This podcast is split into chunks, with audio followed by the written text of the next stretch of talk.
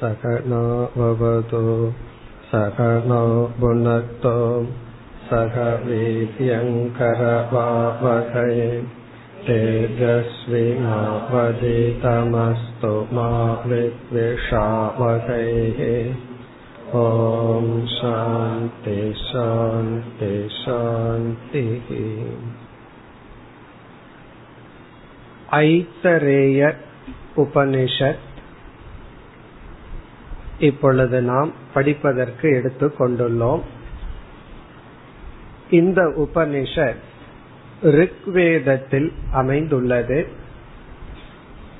சங்கரர் 10 உபனிஷத்தை தேர்ந்தெடுத்து அதற்கு விளக்கம் எழுதியுள்ளார். அதில் ஐத்தரேய உபனிஷத்தும் அந்த 10 உபனிஷத்திற்குள் அடங்குகின்றது. சங்கரர் ஏன் 10 உபனிஷத்தை தேர்ந்தெடுத்தார் என்ற கேள்விக்கு பதில், இந்த 10 உபனிஷத்திலிருந்து அதிக மந்திரங்களை வியாசர் தன்னுடைய பிரம்மசூத்திரத்தில் தேர்ந்தெடுத்து அர்த்த நிர்ணயம் செய்தார். பிரம்மசூத்திரத்தில் வியாசர் ஒரு பகுதியில் என்ன செய்துள்ளார், உபனிஷத் மந்திரங்களை எடுத்து எங்கு நமக்கு சந்தேகம் அல்லது குழப்பம் வருமோ அந்த இடத்தில் விசாரம் செய்து நிர்ணயம் செய்துள்ளார். அதில் இவர் அதிகமாக எடுத்துக்கொண்ட மந்திரங்கள் எந்த உபனிஷத்துக்களில் உள்ளதோ அதை சங்கரர் தேர்ந்தெடுத்துள்ளார். அதில் ஐத்திரேய உபனிஷத்தும் ஒன்றாகின்றது. இது ரிக்வேதத்தில் உள்ள உபனிஷத். பிறகு நம்முடைய சம்பிரதாயத்தில் எல்லா உபனிஷத்துக்களும் ஒரே ஒரு மைய கருத்தை தான் கூறுகின்றது என்று விளக்குவதற்கு என்ன செய்வார்கள், ஒவ்வொரு வேதத்தில் இருக்கின்ற உபனிஷத்தை உதாரணமாக எடுத்து 4 வேதத்திலிருந்து 4 உபனிஷத்துக்களை தேர்ந்தெடுத்து அந்த உபனிஷத்துக்கள் ஜீவ பிரம்ம ஐக்கியத்தை கூறுகின்றது என்று மகா வாக்கியத்தை குறிப்பிட்டு 4 மகா வாக்கியங்கள் நம்முடைய சம்பிரதாயத்தில் பிரசித்தமாக இருக்கின்றது. மகா வாக்கியம் என்றால் உபனிஷத்துக்களில், அதாவது உபனிஷத்துக்குள் எந்த வாக்கியம் ஜீவனும் ஈஸ்வரனும் அடிப்படையில் ஒன்று என்று கூறுகின்றதோ அந்த வாக்கியத்தை மகா வாக்கியம் என்று கூறுகிறோம். உபனிஷத்திற்குள் எத்தனையோ கருத்துக்கள் பேசப்பட்டிருந்தாலும் மைய கருத்து என்னவென்றால் இந்த மகா வாக்கியம்தான். அதாவது ஜீவஸ்வரூபம் ஈஸ்வர சொரூபம் இரண்டையும் நிர்ணயம் செய்து இந்த 2 தத்துவங்களும் உண்மையில் ஒன்றுதான். இப்ப பிரம்ம சத்தியம், ஜெகன் மித்யா, ஜீவன் ஈஸ்வரனிடமிருந்து வேறுபடுவதில்லை. இப்ப இந்த கருத்தை தான் எல்லா உபனிஷத்துக்கள் விதவிதமான கோணங்களில் விதவிதமான விதத்தில் கூறுகின்றதுங்கிறதுக்கு சொல்வார்கள். அதில் இந்த ஐத்திரேய உபனிஷத் ஒன்றுதான் நாம் ரிக்வேதத்தில் உள்ள உபனிஷத்தாக பார்க்கின்றோம். இப்ப அதர்வண வேதத்துல போனோம்னா மாண்டூக்கியம், முண்டகம், பிரஷ்னோபனிஷத் என்று பல உபனிஷத்துக்கள். ஆனா ரிக்வேதத்துல நமக்கு இருக்கிற ஒரே ஒரு உபனிஷத் ஐத்திரேய உபனிஷத். இதிலிருந்து எடுத்த மகா வாக்கியம் பிரக்ஞானம் பிரம்ம. இந்த உபனிஷத்தினுடைய இறுதியில வருகின்றது பிரக்ஞானம் பிரம்ம. பிரக்ஞானம் என்பது ஆத்மா, ஜீவாத்மா, ஜீவாத்மாவினுடைய சொரூபம் பிரக்ஞானம் என்று கூறி அது பிரம்மனாக இருக்கின்றது என்ற மகா வாக்கியம். இவ்விதம் 4 மகா வாக்கியத்தில் ரிக்வேதத்திலிருந்து ஐத்திரேய உபனிஷத்திலிருந்து இந்த பிரக்ஞானம் பிரம்ம எடுக்கப்பட்டுள்ளது. மற்றதெல்லாம் நம்ம படிச்சிருக்கோம். சாந்தோக்கிய உபனிஷத்திலிருந்து தத்துவமசி, பிருகதாரண்யகத்திலிருந்து அகம் பிரம்மாஸ்மி, இது போல ஒவ்வொரு உபனிஷத்துக்களிலிருந்து தேர்ந்தெடுக்கப்பட்டு மகா வாக்கியங்கள் உதாரணமாக கூறப்பட்டுள்ளது. இப்ப இந்த உபனிஷத்திற்கு ஐத்திரேய என்ற பெயர் வருவதற்கு காரணம், இந்த உபனிஷத் மந்திரங்கள் ஐத்தரேயர் என்ற ரிஷியின் மூலமாக வெளிப்பட்ட காரணத்தினால், ஐத்தரேய ரிஷியிடமிருந்து இந்த உபனிஷத் வெளிவந்ததனால் இதற்கு ஐத்தரேய உபனிஷத். அதுவும் நம்ம பார்த்திருக்கிறோம், வேதம் என்பது ஒரு மனிதனால் ஒரு குறிப்பிட்ட காலத்தை நம்ம முக்கியத்துவம் கொடுத்து எழுதப்பட்டதல்ல, இது இறைவனால் ரிஷிகள் மூலமாக வெளிப்படுத்தப்பட்டது. இப்ப ஈஸ்வரன் இறைவன் நம்ம இடத்துல பேசணும், நமக்கு ஏதாவது ஒன்னு சொல்லணும்னா அது வேதத்தின் மூலமா சொன்னார். எப்படி சொன்னார் என்றால், தூய்மையான மனதை அடைந்த ரிஷிகளை கருவியாக வைத்து அவர்கள் மூலமாக வெளிப்படுத்தப்பட்டது. அப்படி ஐத்தரேய ரிஷியின் மூலமாக இந்த மந்திரங்கள் வந்த காரணத்தினால் இதற்கு ஐத்தரேய உபனிஷத் என்று பெயர். அவருக்கு ஏன் ஐத்தரேயர்னு பெயர் வந்தது என்றால், அவருடைய தாயார் இதரா இதராயாக புத்திரக ஐத்தரேயக. இதரா என்றால் சமுதாய வழக்கில் கீழ் ஜாதியில் பிறந்த பெண். அப்ப இதரா என்பவளுடைய மகன் அப்படின்னா, சமுதாயத்துல கீழ் ஜாதி என்று அழைக்கப்படுகின்ற ஒரு ஜாதியில் பிறந்த ஒருத்தியினுடைய மகன் ரிஷி ஐத்தரேயர், அவரிடமிருந்து வந்தது. இப்ப இந்த உபநிஷத் 3 அத்தியாயங்களுடன் கூடியது. 3 சாப்டர், 3 அத்தியாயங்கள். அதுல பார்த்தோம் அப்படின்னா, மற்ற உபநிஷத்தை போல ஒரிஜினல் வேதத்துக்குள்ள போய் பார்த்தோம் அப்படின்னா மந்திரங்கள் எல்லாம் இங்க கிடையாது. அது அப்படியே ஒரு பேராகிராஃப் மாதிரி அப்படியே போகும். ஏன்னா இது ரிக்வேதம்ங்கிறதுனால நமக்கு முதல் மந்திரம், இரண்டாவது மந்திரம் அப்படி எல்லாம் கிடையாது. ஆனா நம்ம என்ன பண்ணிட்டோம், வழக்கத்துல கொஞ்சம் கொஞ்சமா பிரிச்சு பிரிச்சு போட்டு வச்சிருக்கோம். இப்போ முதல் அத்தியாயம்னா ஒரிஜினல் டெக்ஸ்ட்ல போய் பார்த்தோம்னா முதல் அத்தியாயம் ஒரு பேராகிராஃப் அப்படியே போயிட்டு இருக்கும். நம்ம தான் என்ன பண்ணி வச்சிருக்கிறோம், அதுல ஒரு 3 செக்ஷன் பிரிச்சு வச்சு அந்த செக்ஷன்லயும் 1, 2 அர்த்தத்தின் அடிப்படையில மந்திரம்னு பிரிச்சு வச்சிருக்கோம். இதுல பார்த்தோம் அப்படின்னா 3 அத்தியாயம். அதுல முதல் அத்தியாயம் 3 பகுதிகளாக பிரிக்கப்பட்டுள்ளது, 3 செக்ஷனா இருக்கு முதல் அத்தியாயம். பிறகு இரண்டாவது அத்தியாயத்துல ஒரே ஒரு செக்ஷன், மூன்றாவது அத்தியாயத்திலையும் ஒரே ஒரு செக்ஷன். ஒவ்வொரு உபனிஷத்திலையும் ஒவ்வொரு கருத்து பிரதானமா சொல்லப்படும். இப்ப நம்ம பார்த்த கைவல்ய உபனிஷத்துல நிதித்தியாசனம் அல்லது தியானம்ங்கிறது அங்க முக்கியமா பேசப்பட்டுள்ளது, அதற்கு முக்கியத்துவம் கொடுக்கப்பட்டுள்ளது. மாண்டூக்கியத்துல போனோம் அப்படின்னா ஓங்கார விசாரம் அங்க பிரதானமாக இருப்பதை பார்த்தோம். கடோபனிஷத்துல போனா கதைகள் பிளஸ் வேல்யூஸ் இதெல்லாம் இருந்தது. அப்படி இந்த ஐத்திரேய உபனிஷத்துல வைராகியத்திற்கு முக்கியத்துவம் கொடுக்கப்பட்டு, வைராகியத்திற்காக இந்த சம்சார வேதனை எல்லாம் என்ன, ஜீவனுடைய அவஸ்தையெல்லாம் என்னன்னு வர்ணிக்கப்படுகிறது. இந்த சிருஷ்டி, சிருஷ்டியினுடைய நிலையாமை, பிறகு ஒரு ஜீவன் சரீரம் எடுத்துட்டு எப்படி எல்லாம் துயரப்படுகின்றான், கர்ப்பவாசத்துல எப்படி எல்லாம் இருக்கான் என்றெல்லாம் வர்ணனை. இதெல்லாம் எதற்குனா இதெல்லாம் வைராகியத்திற்காக. பிறகு ஆத்ம ஞானம், ஜெகத்தினுடைய மித்தியாத்துவம், இதெல்லாமே இந்த உபனிஷத்திற்குள் அடங்குகின்றது. ஒவ்வொரு வேதத்துக்கும் ஒரு சாந்தி பாடம் இருக்கும். நம்ம மற்ற உபனிஷத்துல மற்ற சாந்தி பாடம் எல்லாம் படிச்சிருக்கோம். ஆனா இந்த ரிக்வேதத்துக்குன்னு ஒரு சாந்தி பாடம் இருக்கு. அந்த சாந்தி பாடம் அனைத்து ரிக்வேதத்தில் அமைந்துள்ள உபனிஷத்துகளுக்கு பொருந்தும், அதுவும் நம்ம பார்க்கணும். பிறகு பொதுவா நம்ம ஒரு உபனிஷத்தை பார்க்கும் பொழுது ஏதாவது ஒரு பொதுவான முகவரைய ஏதாவது படிப்போம், ஒரு இன்ட்ரோடக்ஷனோட உபனிஷத்திற்குள்ள போவோம். ஆனா இந்த உபனிஷத்துக்கு சங்கரரே விளக்கமாக ஒரு முகவுரை எழுதியுள்ளார். பல உபனிஷத்துக்கு அவர் எழுதியது அல்ல, சில உபனிஷத்துக்கு தான் இன்ட்ரோடக்ஷன் கொடுத்திருக்கார். மற்ற சில உபனிஷத்துக்கெல்லாம் 5 வரி 6 வரி தான் கொடுப்பார். பிருஹதாரண்யகத்துக்கு ஒரு 2 பக்கத்துல இன்ட்ரோடக்ஷன் கொடுத்திருக்கார். ஆனா இந்த உபனிஷத்துல ஒரு நல்ல இன்ட்ரோடக்ஷன் கொடுத்திருக்கார். அதனால நம்ம என்ன பண்றோம், அந்த முகவுரையினுடைய சாராம்சத்தை பார்த்துட்டு பிறகு நம்ம உபனிஷத்திற்குள் செல்லலாம். சங்கரருடைய இன்ட்ரோடக்ஷனை பார்த்துட்டு, சாந்தி பாடத்தை பார்த்துட்டு பிறகு நம்ம உபனிஷத்திற்குள் செல்லலாம். இது ஒரு சிறிய உபனிஷத்து தான். இங்க சங்கரருடைய முகவுரையில் 2 கருத்து மெயினா அவர் எம்பசைஸ் பண்ணி விளக்குகின்றார், அல்லது 2 டாபிக்ல ஒரு கிளாரிட்டி நமக்கு கொடுக்கிறார். ஒன்று ஞானம், ஞானம் அப்படிங்கிற சொல்லை விளக்குகின்றார். இரண்டாவது சந்நியாசம், ஞானமும் சந்நியாசமும் இந்த ரெண்டு தான் அவருடைய இன்ட்ரோடக்ஷன்ல இருக்கு.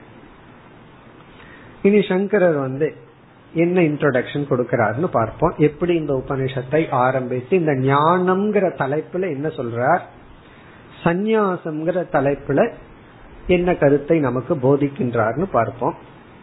இவருடைய ஆரம்பம், இந்த உபநிஷத்துக்கு அவருடைய இன்ட்ரோடக்ஷன் ஆரம்பம் அபர பிரம்ம விஷயமான வித்யா சமாப்தம்.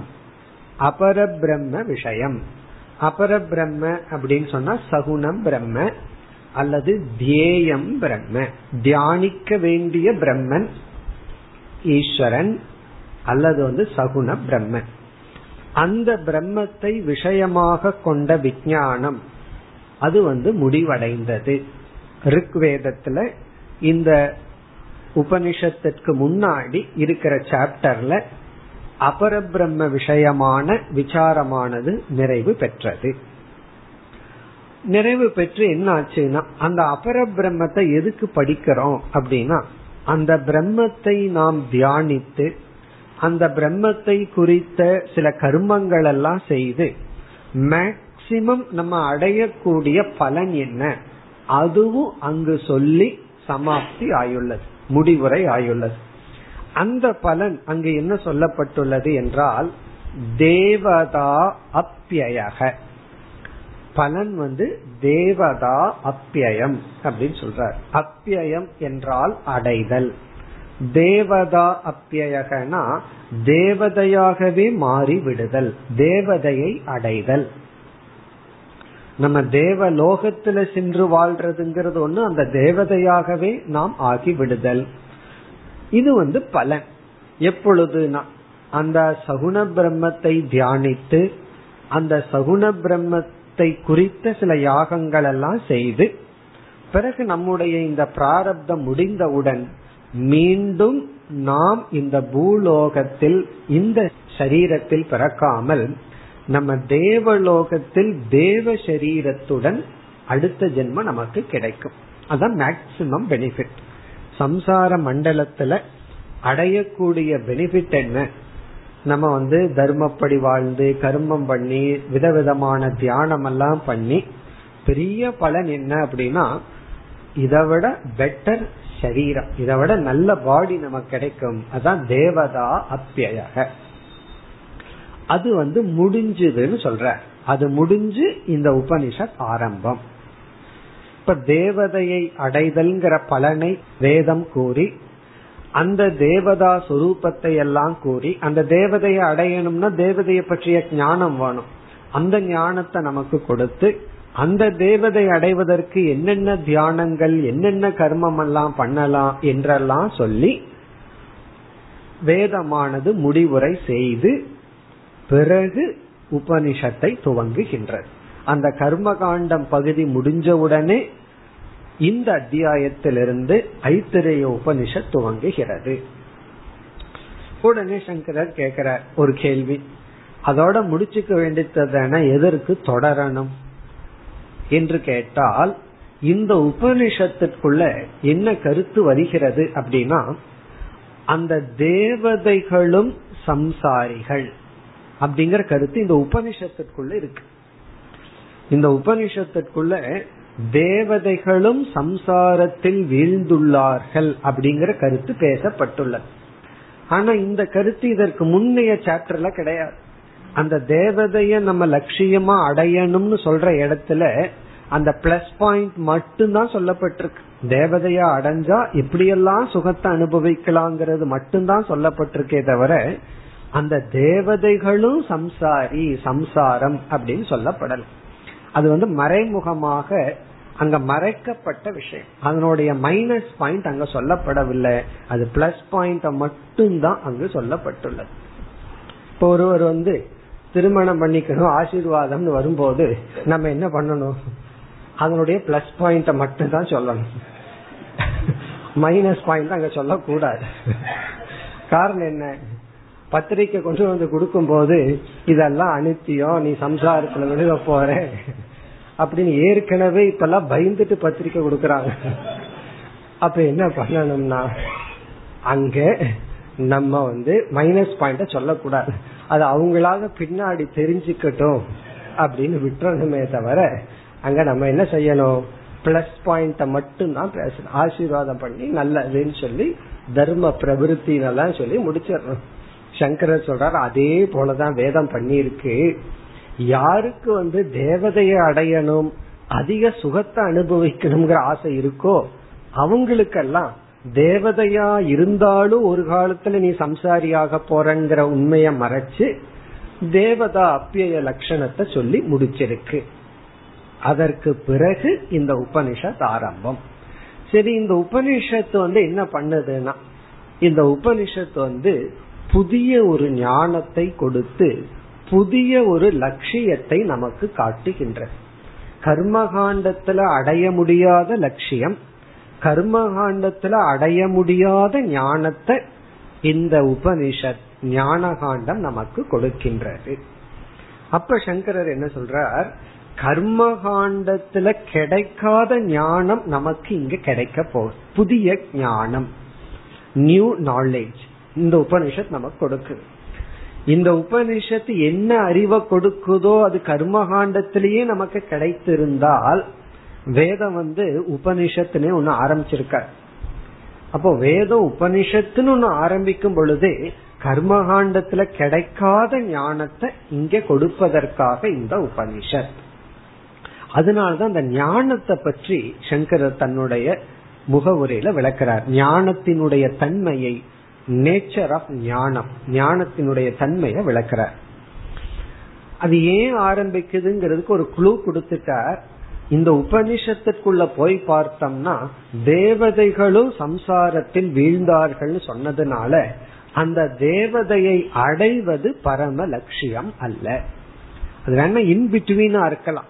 அதே போல நம்ம படிப்பு, கிரகஸ்த ஆசிரமம் எல்லாமே ஒரு சாதனை, அந்த தர்மத்தை அனுஷ்டிக்கிறதுக்கு, நம்ம தூய்மைப்படுத்துவதற்கான சாதனை, அல்லது பணம் சம்பாதிக்கிறது எல்லாமே என்னன்னா எல்லாமே சாதனைகள். என்னைக்கு மணி பணம்ங்கிறது சாத்தியமாகுதோ அப்ப சம்சாரம் ஆகுது. அது சாதனையா இருக்கிற வரைக்கும் அது நமக்கு சம்சாரம் அல்ல. அதே போல இந்த மாதிரி கர்மகாண்டத்துல சொன்ன ஞானம் சாதனை. ஏன் சாதனைன்னு சொல்றோம்னா புதிய அதற்கு மேலான சாத்தியம் இந்த ஞான காண்டத்தில் அறிமுகப்படுத்தப்பட்டதனால் இப்படி ஆரம்பிக்கின்றார். ஆரம்பிச்சு சங்கரருடைய ஸ்டைல்லையே கேள்வி பதில் ரூபமாக ஞானத்தை பற்றி சில கருத்துக்களை சொல்றார். இப்பொழுது நம்ம அந்த தலைப்புக்கு வருவோம். அவர் ஞானம் அல்லது அறிவு, நாலேஜ், அத பத்தி என்ன சொல்றார்? அதாவது ஞானம் நம்ம மூணு விதமா பிரிக்கிறோம். நேச்சர் ஆஃப் நாலேஜ், நாலேஜ் அல்லது அறிவை மூன்றா நம்ம பிரிக்கிறோம். முதல் விதமான ஞானம் கர்ம சாதனம். ஞானம் ஃபர்ஸ்ட் டைப் ஆஃப் ஞானத்தை கர்ம சாதனம்.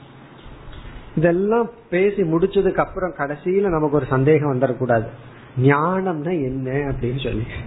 இந்த மூணு ஞானம் இதுன்னு பேசி முடிச்சதுக்கு அப்புறம் ஞானம் ஞானம் சொல்றமே அது என்னங்கிற சந்தேகம் வரக்கூடாது. இப்ப ஞானம் என்றால் தெரிஞ்சதான் அறிவு, ஒரு பொருளை பற்றிய அறிவு. அந்த ஞானத்தினுடைய பர்சூட்னா அந்த அறிவை எப்படி அடையறதுங்கிற செய்யற முயற்சி. பிறகு ஒரு பொருளை பற்றி அறிவு அடையறோம், மனதில் தோன்றுகின்ற அறிவை தான் இங்க ஞானம்னு சொல்றோம். அப்படி நம்ம அடைகின்ற ஞானம் இருக்கே அந்த ஞானத்தை மூணு டைப்பா பிரிக்கிறோம், மூணு விதமா பிரிக்கிறோம். இப்ப எதன் அடிப்படையில பிரிக்கிறோம் அப்படின்னா, அந்த ஞானம் நமக்கு பிரயோஜனத்தை கொடுக்கிறது மூணு விதத்துல இருக்கு, அதனால மூணு விதமா பிரிக்கிறோம். இப்ப ஞானம் நமக்கு அதனுடைய பலனை கொடுக்கும் விதம் மூன்று விதமா இருக்கிறதுனால, மூணு மேனர், மூன்று விதத்துல அது நமக்கு பலனை கொடுக்கிறதுனால நம்ம ஞானத்தை மூன்று டைப்பா பிரிக்கிறோம். அப்ப எதன் அடிப்படையில நம்ம இந்த ஞானத்தை பிரிக்கிறோம்? அதனுடைய பலனின் அடிப்படையில பிரிக்கிறோம், பிரயோஜனத்தின் அடிப்படையில பிரிக்கிறோம். இதுல ஃபர்ஸ்ட் முதல் டைப் ஆஃப் ஞானம் கர்ம சாதனம் ஞானம். இது என்ன அப்படின்னா, இந்த ஃபர்ஸ்ட் டைப் ஆஃப் ஞானம் உண்மையிலேயே இந்த ஃபர்ஸ்ட் டைப் தான் மேக்சிமம் நம்ம வாழ்க்கையில் அடையக்கூடிய 95% ஆஃப் ஞானம் இந்த ஃபர்ஸ்ட் டைப்ல தான் வரும். இந்த முதல் டைப் ஆஃப் ஞானம் என்ன அப்படின்னா, இந்த ஞானம் பலனை கொடுக்கணும் அப்படின்னா அது செயல் மூலமாகத்தான் கிடைக்கும். இந்த ஞானம் கர்மத்தின் மூலமாகத்தான் நமக்கு பலனை கொடுக்கும். அப்ப கர்ம சாதனம் அப்படின்னா இந்த ஞானம் கர்மத்துக்கு சாதனையாக செயல்படும், ஆக்ஷனுக்கு இது ஒரு சாதனையா இருக்கிற ஞானம். பிறகு பலன் எப்ப கிடைக்கும்னா ஞானத்தினால கிடைக்காது, ஞானம் கர்மத்தின் மூலமாக பலனை நமக்கு கொடுக்கும். பாக்குறது கஷ்டமா தெரியுது, ரொம்ப எளிமையான கருத்து தான். இப்ப உதாரணமா ஆரோக்கியம் அப்படிங்கிற பலனை நம்ம அடையணும். உடல்ல நமக்கு சில நோய் அல்லது ஜெனரல் பொதுவான சில வீக்னஸ் இருக்கு, நமக்கு ஆரோக்கியம் வேணும். இப்ப முதல்ல என்ன வேணும்னா ஆரோக்கியத்தை அடையணும்னா எப்படிப்பட்ட உணவு இந்த உடலுக்கு தேவை, எப்படிப்பட்ட உழைப்பு அல்லது ஆசனம் அல்லது எப்படிப்பட்ட எக்ஸசைஸ் இந்த உடலுக்கு தேவைங்கிற ஞானம் ஃபர்ஸ்ட் முக்கியம். அதாவது அந்தந்த வயசுக்கு தகுந்த மாதிரி இந்த வயதுக்கு இந்த உடலுக்கு எப்படிப்பட்ட உணவு ஆரோக்கியத்தை கொடுக்கும், எப்படிப்பட்ட உணவு ஆரோக்கியத்தை கொடுக்காது, அத முதல்ல தெரிஞ்சுக்கணும். பிறகு எந்த எக்ஸசைஸ் பண்ணணும். 75 வயசுக்கு மேல ஆரோக்கியமானு சிரசாசனம் முதல் முறை நின்னாருன்னு வச்சுக்கோமே, என்ன ஆகும்னா ஏற்கனவே 120 கிலோ வேற இருக்காரு, அப்ப சிரசு தாங்குமா? தாங்காது. அப்போ இந்த வயதுல இந்த உடம்புக்கு எது செய்தால் ஆரோக்கியம், இது ஞானம். இந்த ஞானம் இல்ல அப்படின்னா எப்படி நம்ம ஹெல்த்தை வளர்த்திக்கிறது? சரி, இந்த ஞானம் கிடைச்ச உடனே ஹெல்த் வந்துருமான்னா இந்த உடலுக்கு இந்த வயதுல எப்படிப்பட்ட உணவும் எப்படிப்பட்ட எக்ஸசைஸும் அல்லது ஆசனமும் தேவைங்கிற ஞானம் பலனை கொடுக்கணும். அப்படின்னா அந்த ஞானம் செயலாக பரிணாமத்தை அடைந்து அதுக்கு தகுந்த உணவை கொடுத்து, கொடுக்க கூடாத உணவை நிறுத்தி, செய்ய வேண்டிய எக்ஸசைஸ செஞ்சதற்கு பிறகுதான் ஆரோக்கியம்ங்கிற பலன். அப்போ பலன் எப்ப கிடைக்குதுன்னா ஃபர்ஸ்ட் ஞானம், அந்த ஞானமே பலனை கொடுக்காது. அதனாலதான் சில பேர் முடிவு செய்கிறார்கள் ஞானமே பலனை கொடுக்கலன்னா எதுக்கு ஞானம் அப்படின்னா, ஞானமே இல்லை அப்படின்னா சரியான செயலையும் செய்ய முடியாது, தவறான செயல் செஞ்சிட்டு இருப்போம், எது ஆரோக்கியம் இல்லையோ அதை செஞ்சிட்டு இருப்போம். அப்போ ஞானம் கர்மத்துக்கு சாதனையாக உள்ளது. இங்க கர்ம அப்படின்னா நம்முடைய லட்சியத்துக்கான சாதனை, ஆரோக்கியம் அப்படிங்கிற லட்சியத்துக்கு எப்படிப்பட்ட செயல் சாதனையோ அந்த சாதனைக்கு சாதனையா இருக்கிறது ஞானம். அப்ப இங்க ரெண்டு சாதனை, சாத்தியம் உடல் ஆரோக்கியம் எடுத்துட்டோம்னா சாதனை கர்மம் தான், கர்மத்துக்கு சாதனையா இருக்கிறது ஞானம். நம்ம லைஃப்ல பார்த்தோம்னா மேக்சிமம் இந்த ஞானம் தான். படிச்சு முடிச்சுட்டு பணம் சம்பாதிக்கணும்னு போறோம், வியாபாரத்துக்கோ அதுக்கோ போறோம், ஃபர்ஸ்ட் என்ன வேணும்? ஞானம் வேணும். எங்க போய் ஜாயின் பண்ணலாம், எந்த கம்பெனில சேர்ந்து வேலை செய்யலாம், அல்லது நம்மளே பிசினஸ் பண்ணலாமா, எல்லாம் ஞானம். ஃபர்ஸ்ட் டேட்டாவை கலெக்ட் பண்ணுவோம். 4 கம்பெனிக்கு நம்ம போறது பாக்கிறது அதெல்லாம் என்ன அர்த்தம்னா ஞானம் தான். இந்த கம்பெனி நல்லதா அந்த கம்பெனி நல்லதா இதெல்லாம் என்னன்னா ஞானம். பிறகு கர்ம, அங்க சேர்ந்து நம்ம உழைப்ப கொடுத்து பொருளை சம்பாதிக்கிறோம். அதே போல ஒரு இடத்துக்கு போகணும் அப்படின்னா ஃபர்ஸ்ட் என்ன பார்ப்போம்? ரூட் மேப்ப பார்ப்போம். ஞானம் நம்ம எரியாம நேச்சுரலா நடக்கிறது. எனக்கு ரூட் மேப் தெரிஞ்சாச்சு அப்படின்னா நம்ம அங்க போயிருப்போமா? அதுக்கப்புறம் பயணம், பயணத்தினாலதான் அதை நம்ம அடைவோம். அந்த பயணத்துக்கு சாதனை ஞானம். சில பேர் கார் உள்ளயோ அல்லது கார் ஏறி உட்கார்ந்ததுக்கு அப்புறம் மேப்பை திறந்து பார்ப்பார், அப்போ கொஞ்சம் தூரம் போயிருப்போம், அதுக்கப்புறம் வேற டைரக்ஷன்ல. அப்போ ஃபர்ஸ்ட் டிராவலுக்கு முன்னாடி நம்ம டெஸ்டினேஷனுக்கான பாதையை பற்றிய ஞானம். இப்ப சங்கரர் என்ன சொல்ற, முதல் விதமான ஞானம் அதனுடைய பலனை கொடுக்கணும்னா அது கர்மத்தின் மூலமா கொடுக்கிறதுனால இந்த ஞானம் கர்மத்துக்கு சாதனம், கர்ம சாதனம் ஞானம். அப்படி சொல்லிட்டு என்ன சொல்ற, முழு கர்மகாண்டமே இந்த ஞானத்தை தான் நமக்கு கொடுக்குது. வேதத்தினுடைய கர்மகாண்டத்துக்குள்ள போய் ஞானத்தை அடைஞ்சோம் அப்படின்னா அந்த ஞானம் நமக்கு சரியான கர்மத்தை செய்ய சாதனையாக அமைகின்றது. கர்மகாண்டத்தை மட்டும் படிச்சுட்டு பேசாம உட்கார்ந்து இருந்தோம்னா ஒரு பலன் அடைய மாட்டோம். கர்மகாண்டத்துல நம்ம அடைய வேண்டிய புண்ணியத்தை, அடைய வேண்டிய தேவதைய நம்ம கர்மத்தினாலதான் அடைய முடியும். அதற்கு ஞானம். இப்ப முதல் விதமான ஞானம், இந்த உலகத்தில் இருக்கிற ஏதாவது லட்சியத்தை அடையணும்னாவோ அல்லது இறந்ததற்கு பிறகு வேற லோகத்துல போய் தேவதை ஆகணும் என்றாலோ நமக்கு ஒரு ஞானம் தேவை. அந்த ஞானம் கர்மத்திற்கு சாதனம். இனி இரண்டாவது ஞானம், ஃபர்ஸ்ட் கர்ம சாதனம் ஞானம், செகண்ட் ஞானம் கர்மனா சக வர்த்ததே, கர்மனா சக வர்த்தமானம் ஞானம், கர்மத்துடன் சேர்ந்து இருக்கின்ற ஞானம். இது கர்மத்துக்கு சாதனை அல்ல, கர்மத்துல சேர்ந்து இருக்கு, கர்மத்தோட சேர்ந்து இருக்கு. சிலதெல்லாம் பர்சன்டேஜ்ல சொன்னா தான் புரியும். எல்லாம் இந்த பிசினஸ் மைண்ட் வந்து எல்லாத்துக்குமே ஒரு பர்சன்டேஜ்ல சொல்லணும். ஃபர்ஸ்ட் ஞானத்தை என்ன சொல்லலாம், 25% தான் ஞானம், 75% என்னன்னா கர்மம் தான். அதனால இதெல்லாம் இப்ப நம்ம பர்சன்டேஜ் லாங்குவேஜ்ல பேசுறோம். சாஸ்திரத்துக்குள்ள அங்க அங்கின்னு சொல்வார்கள். ஃபர்ஸ்ட் அங்கி அப்படின்னா பிரதானம், அது கர்மம். அங்கம் ஞானம், அங்கம் ஞானம். அங்கி அங்கி அப்படின்னா அங்கத்துடன் இருப்பவன் அங்கின்னு சொல்றது. இப்ப நான் அங்கி, என்னோட கை விரல்கள் அங்கம். அங்கம்னா என்னுடைய ஒரு ஸ்மால் பார்ட், அதுவும் முக்கியம்தான். பட் ஒரு விரல் இல்லைனாலும் கூட அங்கியான நான் இருப்பேன்.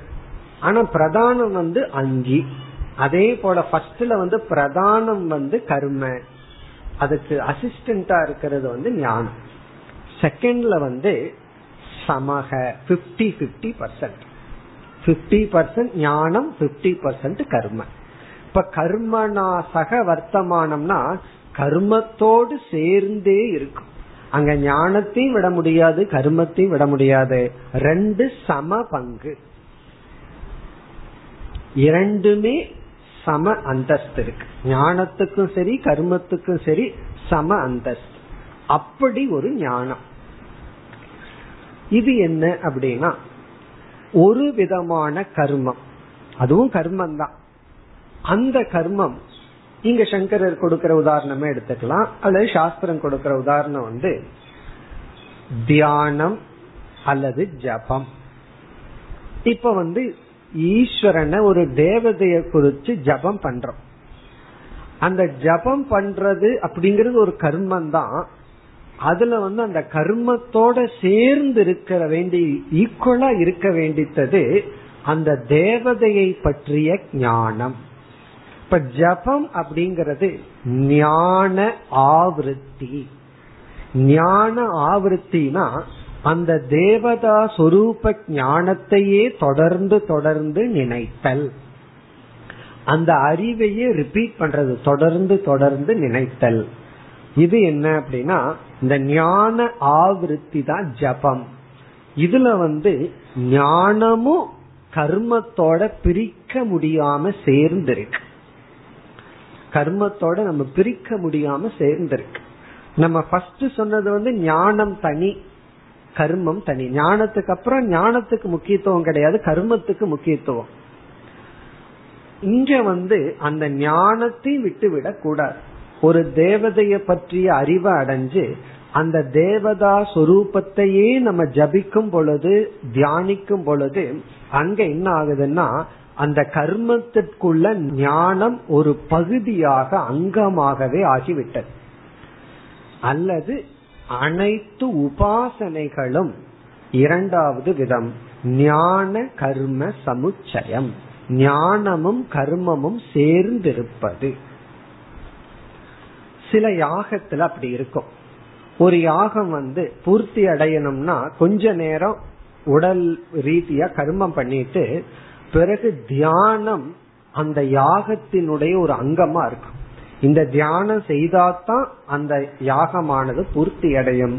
அந்த தியானம்ங்கிற சாதனை என்னன்னா அது ஞானமும் கர்மமும் கலந்திருப்பது. இப்போ ஒரு தேவதைய பற்றிய ஞானத்தை அடைஞ்சிட்டா மட்டும் போதாது, அந்த தேவதா ஞானத்தை நம்ம ஆவர்த்தி திரும்ப திரும்ப சொல்லுதல். இது நம்ம சொல்லலாம் ஒரு 4% ஞானம். இந்த மாதிரி இதை நம்ம அதிகமா பயன்படுத்த மாட்டோம். முதல் சொல்றதா லௌகிகத்துக்கு. இனி மூன்றாவது விதமான ஞானம், அத சங்கரர் என்ன சொல்றார்? கேவல ஞானம். கேவல ஞானம் அல்லது இந்த உபனிஷத்துல இந்த இன்ட்ரோடக்ஷன்ல அவர் கொடுக்கிற வார்த்தை அகர்ம சம்பந்தி ஞானம். இது அவரை பயன்படுத்துற சொல் இந்த இடத்துல அகர்ம சம்பந்தி ஞானம் மூன்றாவது. அதாவது கர்ம அசம்பந்தி ஞானம் சொல்றார்.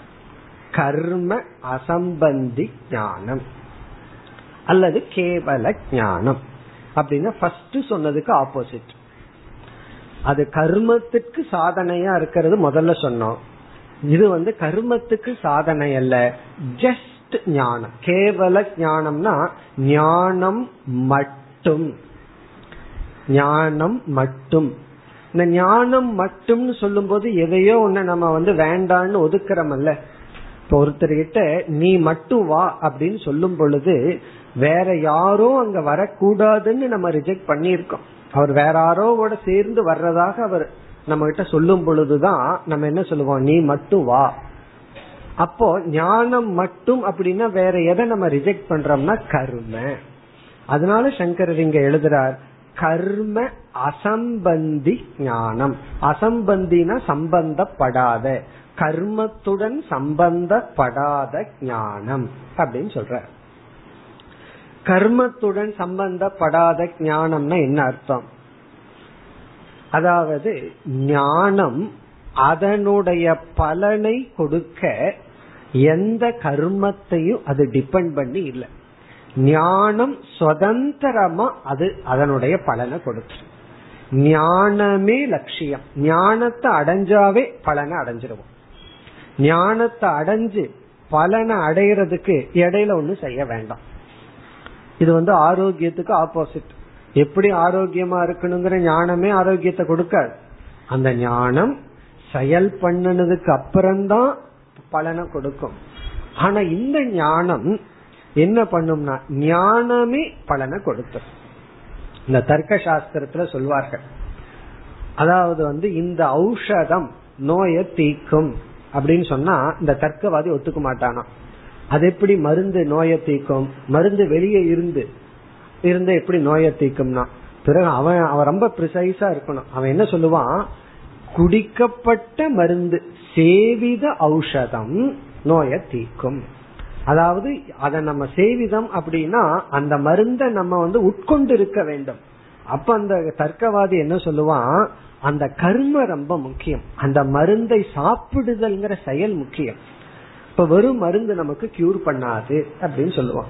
அதே போல இங்க ஞானம் கேவல ஞானம், அந்த ஞானமே பலனை கொடுத்துரும். இப்ப நம்ம ஆரம்பத்திலேயே பார்த்தோம் மூணு விதமான ஞானம்னு பிரிக்கிறதுக்கு காரணம், ஞானம் பிரயோஜனத்தை கொடுக்க, பிரயோஜனத்தை எப்படி கொடுக்குதுங்கிற அடிப்படையில தான் பிரிச்சிருக்கிறோம். முதல்ல கர்மத்தின் மூலமா பிரயோஜனத்தை கொடுக்குது. இரண்டு, கர்மமும் ஞானமும் சேர்ந்து இருந்தா தான் பலன் கிடைக்குது, அப்பதான் தியான பலன். மூன்றாவது ஞானமே பலன், அதுக்கு மேல பலன் ஒண்ணும் கிடையாது.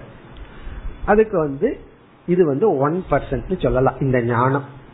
இது எந்த இடத்துல இந்த ஞானம் செயல்படும் அப்படின்னு சொன்னா, நம்ம தெரிஞ்ச உதாரணம் தான். 10வது மனிதனுடைய விஷயத்துல 10 பேர் ஆத்த கடந்துட்டு இவன் இவனை விட்டுட்டு 9 பேர்னு சொல்லி தேடிக்கொண்டு இருக்கான். இப்ப இவனுக்கு 10வது மனிதனை பற்றிய ஞானம் வேண்டும். அதுக்காகத்தான் அலைஞ்சிட்டு இருக்கான், ஆத்துல எங்க இருக்கான்னு தேடிட்டு இருக்கான். இப்போ தான் தான் 10வது மனிதன்கிற ஞானமும் அதனால் அவன் அடையக்கூடிய பலனுக்கு ஏதாவது கேப் இருக்கான்னு கேட்டா கிடையாது. அந்த ஞானமே பலன். சங்கரர் அடிக்கடி சொல்லுவார், ஞான சமகாலம் பலம். ஞானத்தினுடைய காலமும் பலத்தினுடைய காலமும் சமகாலம், சேம் டைம். இவன் எப்பொழுது யார் 10வது மனிதன்கிற ஞானத்தை அடையிறானோ அந்த ஞானத்தை அடையிற டைம்லயே 10வது மனிதனையும் அடைஞ்சான்.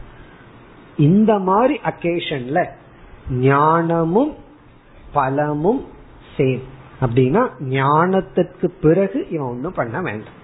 10வது மனிதன் யாருங்கிற ஞானத்திற்கு பிறகு ஒரு 5 கிலோமீட்டர் நடந்தா தான் அவன் அடைய முடியும்னு சொன்னா அப்படி சொல்ல போறது இல்லை, அப்படி அல்ல. சரி, வேற ஒரு உதாரணம் சொல்லணும் அப்படின்னா, இப்ப ஒரு வயதானவர் வீட்டுல அமர்ந்திருக்கார். அவருக்கு பொழுது போகல.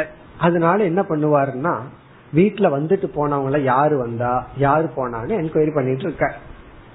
நம்ம போய் சொல்றோம் யாரு வந்தா போனா என்ன, பேசாம இருங்கன்னா இருக்க மாட்டார். அவருக்கு ஒரு கியூரியாசிட்டி, யாரோ ஒருத்தர் வீட்டுக்குள்ள வந்திருக்காங்க. வீட்டுக்குள்ள அவரோட பையன்கிட்டயோ பொண்ணுகிட்டயோ பேசிட்டு இருக்காங்க. இப்ப இவரு கேக்குறாரு யாரு அப்படின்னு. இப்ப இவருடைய பர்பஸ் என்னன்னா ஜஸ்ட் கியூரியாசிட்டி. யாரு வந்துட்டு போனான்னு சொல்லிட்டு அவர் பேசாம இருந்துருவாரு. இந்த சின்ன பசங்களும் சொல்ல மாட்டாங்க. உடனே அவருக்கு அது கோபம் வந்துடும், சொல்லு சொல்லுன்னு. சரி, இவர் தான் வந்தாருன்னு சொன்னா குவைட் ஆயிடுவார். இவரை பொறுத்த வரைக்கும் ஆக்ஷன்ல முக்கியம் இல்ல, ஜஸ்ட் கியூரியாசிட்டி. யாரு வந்தான்னு தெரிஞ்சுக்கணும், அவ்வளவுதான். தெரிஞ்சிட்டா ரிலீஃப். அப்ப இந்த இடத்துல என்னன்னா கேவல ஞானம் பிரயோஜனத்தை கொடுக்குது. ஜஸ்ட் ஞானமே அவருக்கு பிரயோஜனத்தை கொடுத்தாச்சு. அதனாலதான் சில வயதானவர்கள் வீட்டுல கேள்வி கேட்டுருந்தா பேசாம பதில் சொல்லிட்டா வேலை முடிச்சது. சில பேர் சொல்ல மாட்டார்கள், அதுக்கு ஒரு ரகளையே நடக்கும். யாரு வந்தா உங்களுக்கு என்ன, அது எதுக்கு யாருன்னு வேலை சொல்லிட்டு அவங்க பேசாம இருந்துவார்கள். நம்ம லைஃப்ல பாக்குறோம், சில சமயம் கியூரியாசிட்டிக்குன்னு சிலர் சில கேள்வி கேட்பார்கள்.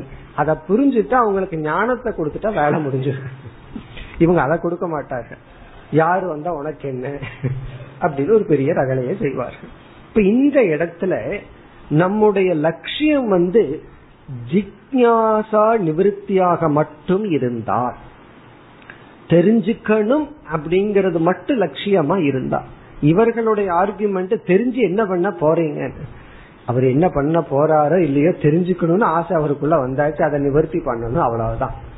அப்படி ஒரு சூழ்நிலை வந்தால் நான் தெரிஞ்சுக்கணும், தெரிஞ்சுட்டு ஒன்னும் பண்ண போறதில்லை, தெரிஞ்சுக்கணுங்கிறது லட்சியமாக இருந்தால் சாத்தியமும் வெறும் ஞானம்தான். சில பேர் அதை தெரிஞ்சு ஒன்னும் பண்ண போறதில்லை, ஆனா தெரிஞ்சுக்கணும் அப்படின்னு ஒரு ஆசை. அவர்களுக்கு என்னன்னா கேவல ஞானம், அதுவே பிரயோஜனத்தை கொடுத்துரு. இதெல்லாம் சங்கரர் எதற்கு சொல்றாருன்னா, இந்த உபனிஷத் கொடுக்கிற பிரம்ம ஞானம் இதுல எந்த கேட்டகரியில வருது, இது கர்ம சாதனமா வருதா அல்லது கர்மத்தோட சேர்ந்து செய்ய அபியாசம் பண்ண வேண்டிய ஞானமா அல்லது கேவல ஞானமா அப்படின்னு சொல்லி அவர் இந்த உபனிஷத் நமக்கு கொடுக்க போற ஞானம் கர்ம அசம்பந்தி ஞானம், கேவல ஞானம். அந்த கேவல ஞானத்தை கொடுக்கிறதுக்கு ஐத்திரேய உபனிஷத் ஆரம்பம் ஆகின்றது. இப்படித்தான் அவர் ஆரம்பிக்கிறார். அப்ப எப்படிப்பட்ட ஞானத்தை இந்த உபனிஷத் கொடுக்குதான், இது நான் சான்ஸ்கிரிட் கேவல ஞானம், தமிழ் கேவல ஞானம் அல்ல, கேவலமான ஞானத்தை கொடுக்கறதுக்கு இந்த உபனிஷத் ஆரம்பிக்குதுன்னா என்ன அர்த்தம்? Pure knowledge, just knowledge. இது ஞானத்தினுடைய மகிமையை சங்கரர் இவ்வளவு அழகா சொல்றார். அப்படின்னா என்ன அர்த்தம்? இந்த ஞானத்தை நீங்க அடைஞ்சாவே போதும், ஞானத்தினுடைய பலனும் கைக்கு வந்துடும். ஞானத்தை அடையிறது தான் லட்சியம். ஞானத்தை அடைவதும் பிரம்மத்தை அடைவதோ ஒன்றுதான். அப்ப இவர் ஃபர்ஸ்ட் இவரோட இன்ட்ரோடக்ஷன்ல எஸ்டாப்ளிஷ் பண்றது பிரம்ம ஞானம் கர்ம அசம்பந்தி. கர்ம அசம்பந்தி அப்படின்னா, அசம்பந்தினா இந்த இடத்துல இண்டிபெண்டன்ட், சம்பந்தம் இல்லை. கர்ம அசம்பந்தினா கர்மத்தோட இதற்கு ரிலேஷன்ஷிப் கிடையாது, இதற்கு சம்பந்தம் இல்லை. எதற்கு சம்பந்தம் இல்லைன்னா, ஞானம் தன்னுடைய பலனை கொடுப்பதற்கு இது கர்மத்தினுடைய துணையை நாட வேண்டிய அவசியம் இல்லை. அதான் பாயிண்ட்.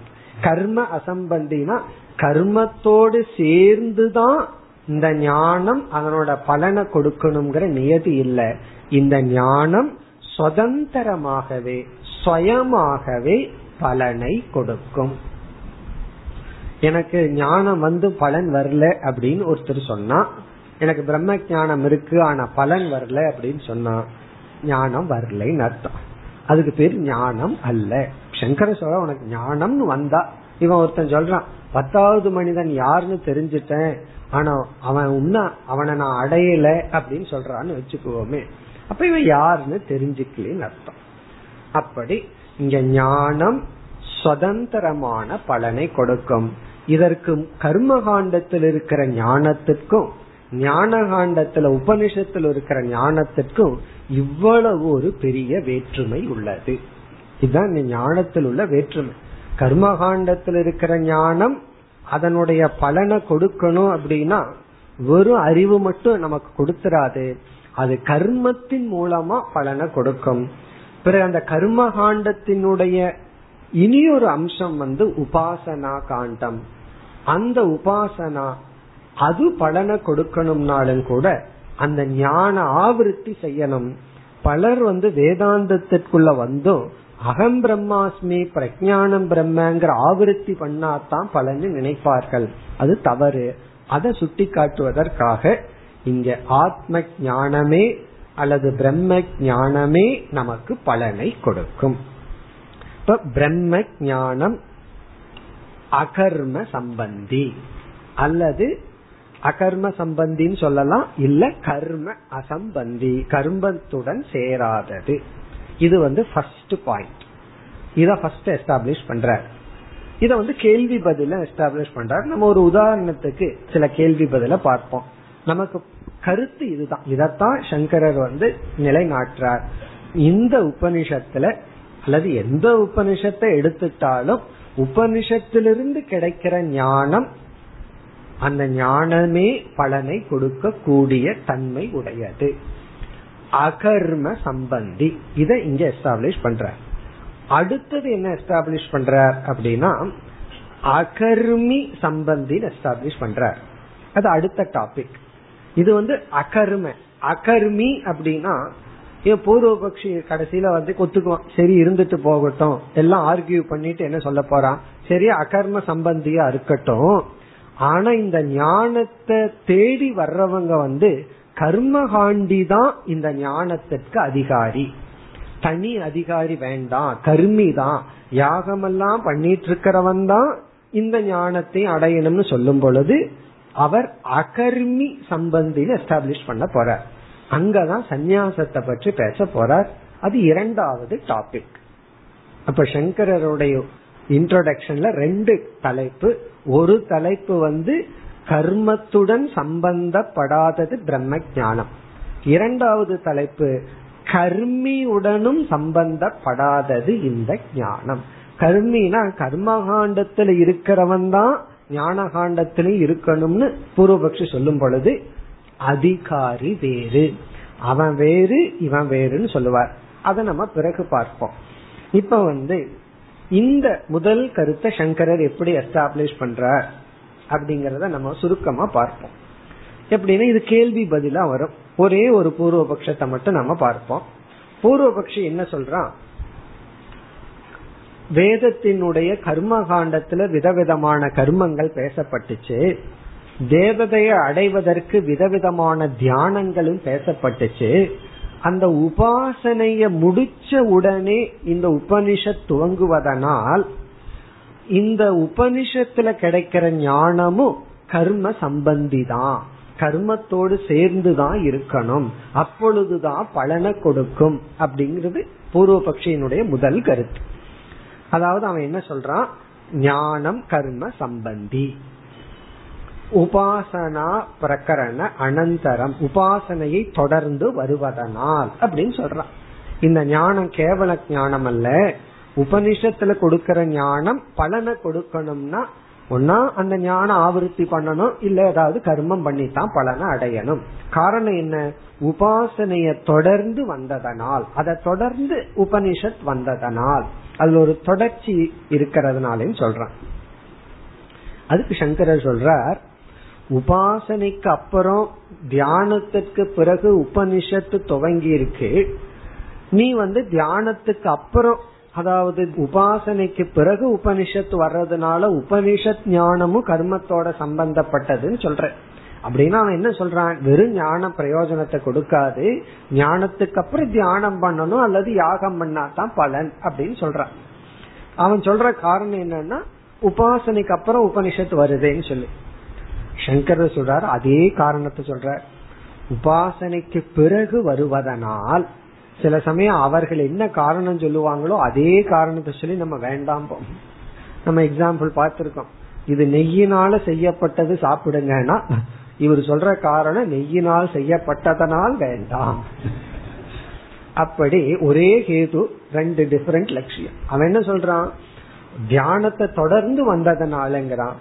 சங்கரர் இங்க கேக்குறார், தியானத்தை தொடர்ந்து புதிய தலைப்பில் உபனிஷத் வர்றதுனால, இது வேற டாபிக் வேற தலைப்பு இருக்கிறதுனால அதனுடைய சப்ஜெக்ட் மேட்டர் வேற, இதனுடைய ஞானத்தின் தன்மை வேறன்னு சொல்றார். பிறகு சங்கரர் சொல்றார், அது வேற இல்லை அப்படின்னா உபனிஷத்துங்கிற பேரே அவசியம் இல்லையே, புதிய தலைப்புல ஆரம்பிக்க வேண்டியது இல்லையே, பழைய தலைப்புக்குள்ளேயே அது இருக்கலாமே, எதுக்கு செப்பரேட்டா உபனிஷத்துன்னு ஒரு தலைப்பை கொடுத்து ஐத்திரேய ஆரண்யம்னு சொல்லி ஐத்திரேய தியானம்னே சொல்லி அதற்குள்ளேயே சேர்த்தி இருக்கலாமே, அது எதற்கு உபனிஷத்துல செப்பரேட்டா பிரிச்சிருக்கணும்? அது பிரிக்கிறதிலிருந்தே ஞானத்தினுடைய தன்மையில வேற்றுமை இருக்கிறதுனாலதான பிரிக்கப்பட்டுள்ளது அப்படின்னு சங்கரர் கேக்குறார். அதுக்கு அவன் என்ன பதில் சொல்றான், அப்படி சொல்லி சங்கரர் ஒரு தோஷத்தை சொல்றார்.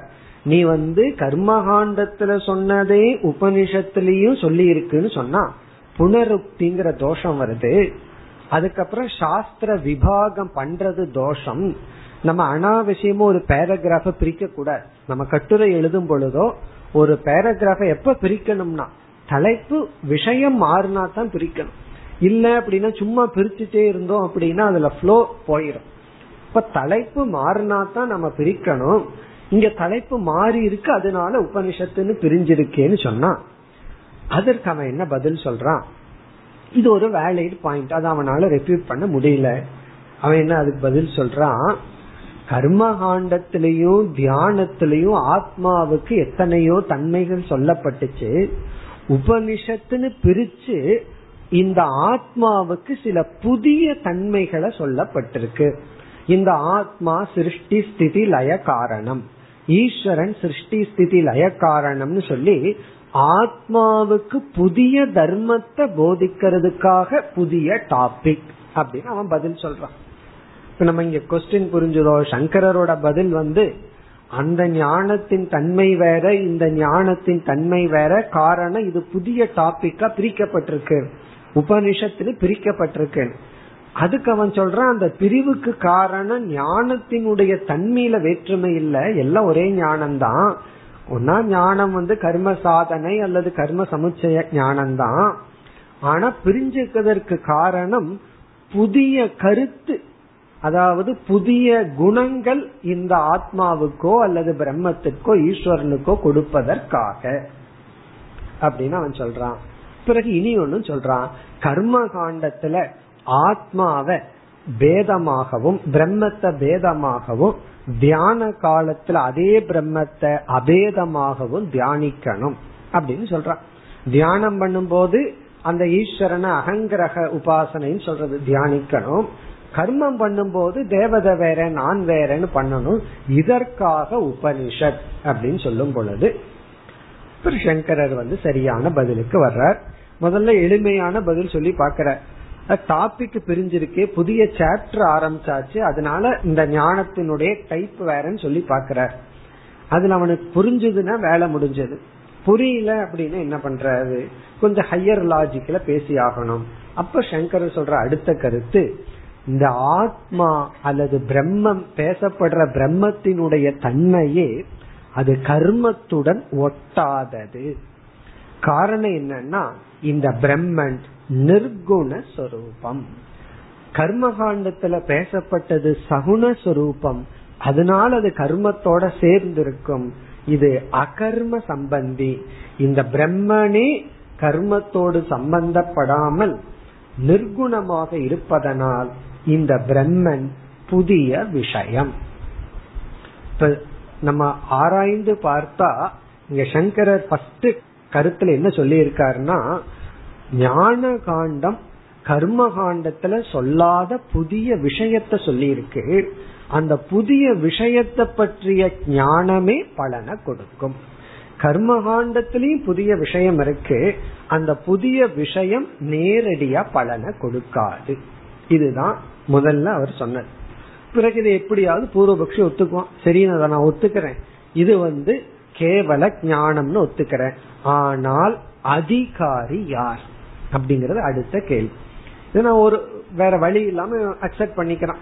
சரி, இந்த ஞானம் உடனடியா பலனை கொடுக்கும், இது கர்மத்தினுடைய சகாயம் இல்லாம பலனை கொடுக்கறதா ஒத்துக்கிறேன், ஆனால் யார் அதிகாரி? இதற்கு தான் இனி அடுத்த தலைப்பு சங்கரர் வைராகியத்தை உடையவன். அங்க இரண்டு விதமான சந்நியாசத்தை எஸ்டாப்ளிஷ் பண்ணி, இந்த வைராகியம் யாருக்கு வருதோ அவர்கள் தான் இந்த ஞானத்துக்கு தகுதி. அது இவருடைய முகவரையினுடைய அடுத்த கருத்து. அதை நாம் அடுத்த வகுப்பில் பார்ப்போம். ஓம் பூர்ணமதః பூர்ணமிதம் பூர்ணாத் பூர்ணமுதச்யதே பூர்ணஸ்ய பூர்ணமாதாய பூர்ணமேவாவசிஷ்யதே. ஓம்